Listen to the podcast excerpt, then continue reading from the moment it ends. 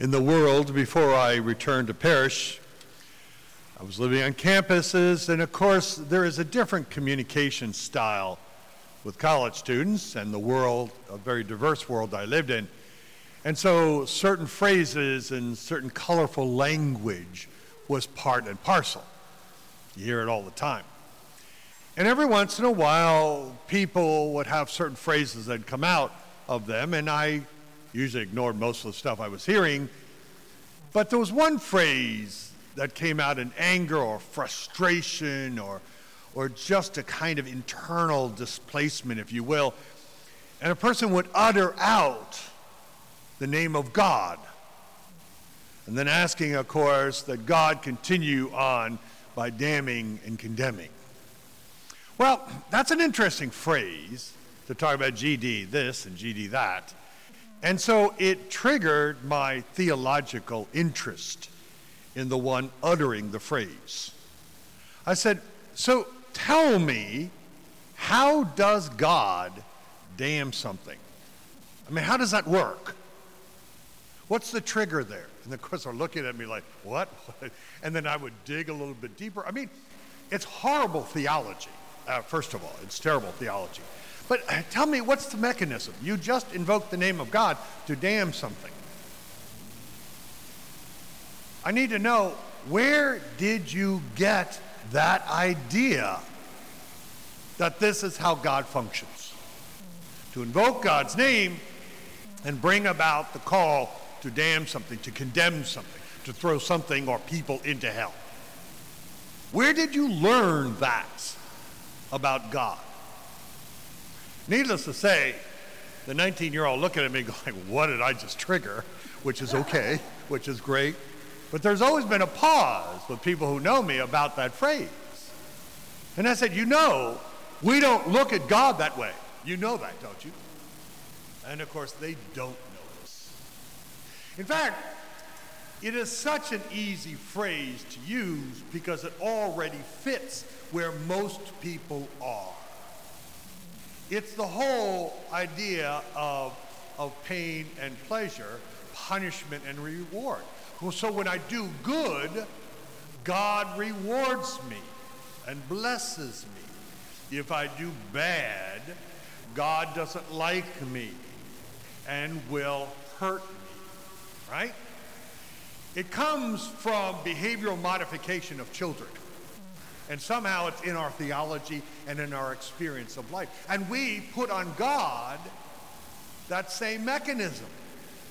If I do bad, God doesn't like you. Or if I do good, God really likes you. God's really proud of you. Like God has these emotional kinds of movements. I've heard phrases like when you sin, you hurt God. Really?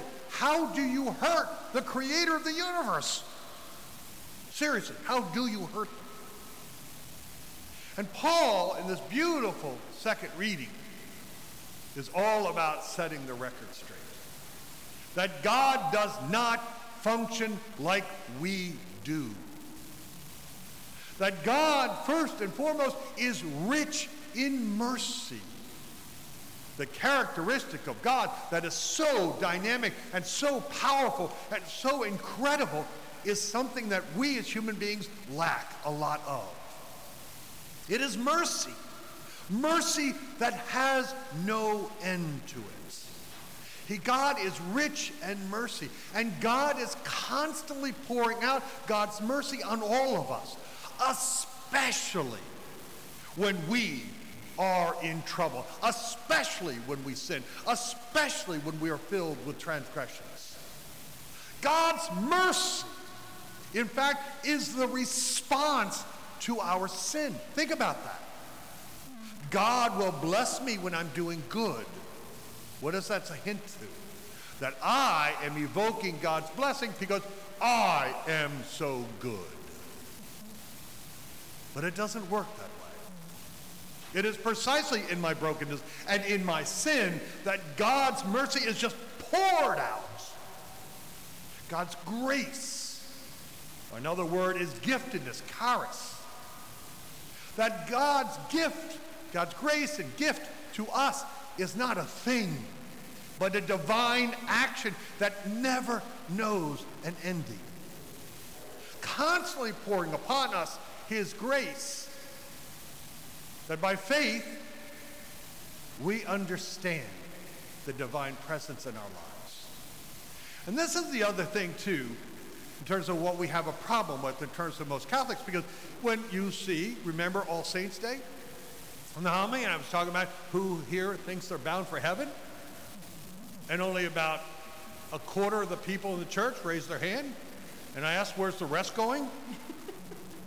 Here's a Catholic view. Are you going to heaven? Are you bound up with God? And we cross our fingers and I think, I hope, I don't know.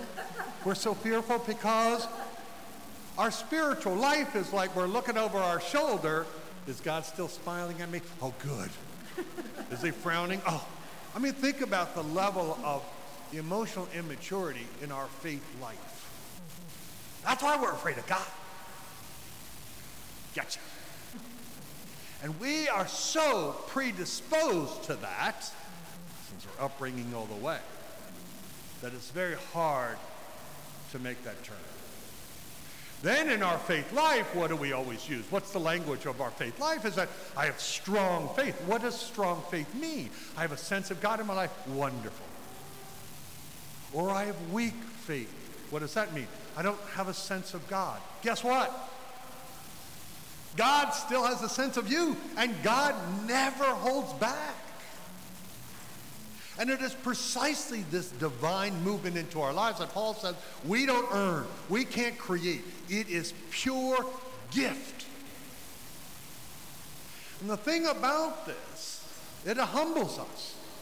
Because like you know, in, in, in, you know, in the wintertime and you're in a hot shower or you're in a place filled with love and peace and you just sort of sit there and all the stuff comes upon you and you go, you didn't create a thing. It's just pouring upon you. That's the experience of God. That we don't create a thing. That faith is our ability to recognize and to receive the gift of God. What strong faith is that I recognize that unworthily as I am, I have been filled with the mercy of God. That's what real faith looks like.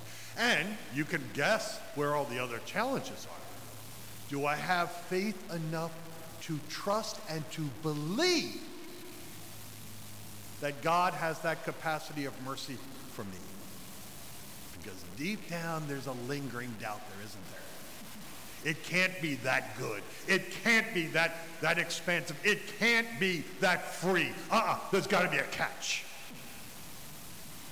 And that's our undoing. For not to be able to trust in the gift of God prevents us from being changed it. You know as well as I. As we have been filled with love and graciousness of life, guess what happens to us? We are changed by it. We live differently when we are filled with love. When the graciousness of God is part of our life, we believe it and trust it and celebrate it every day. We do not live in fear or in darkness.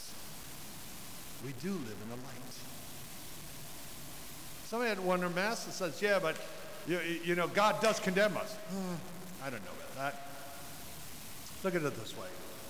I pray to God for life. But I don't want to eat any food.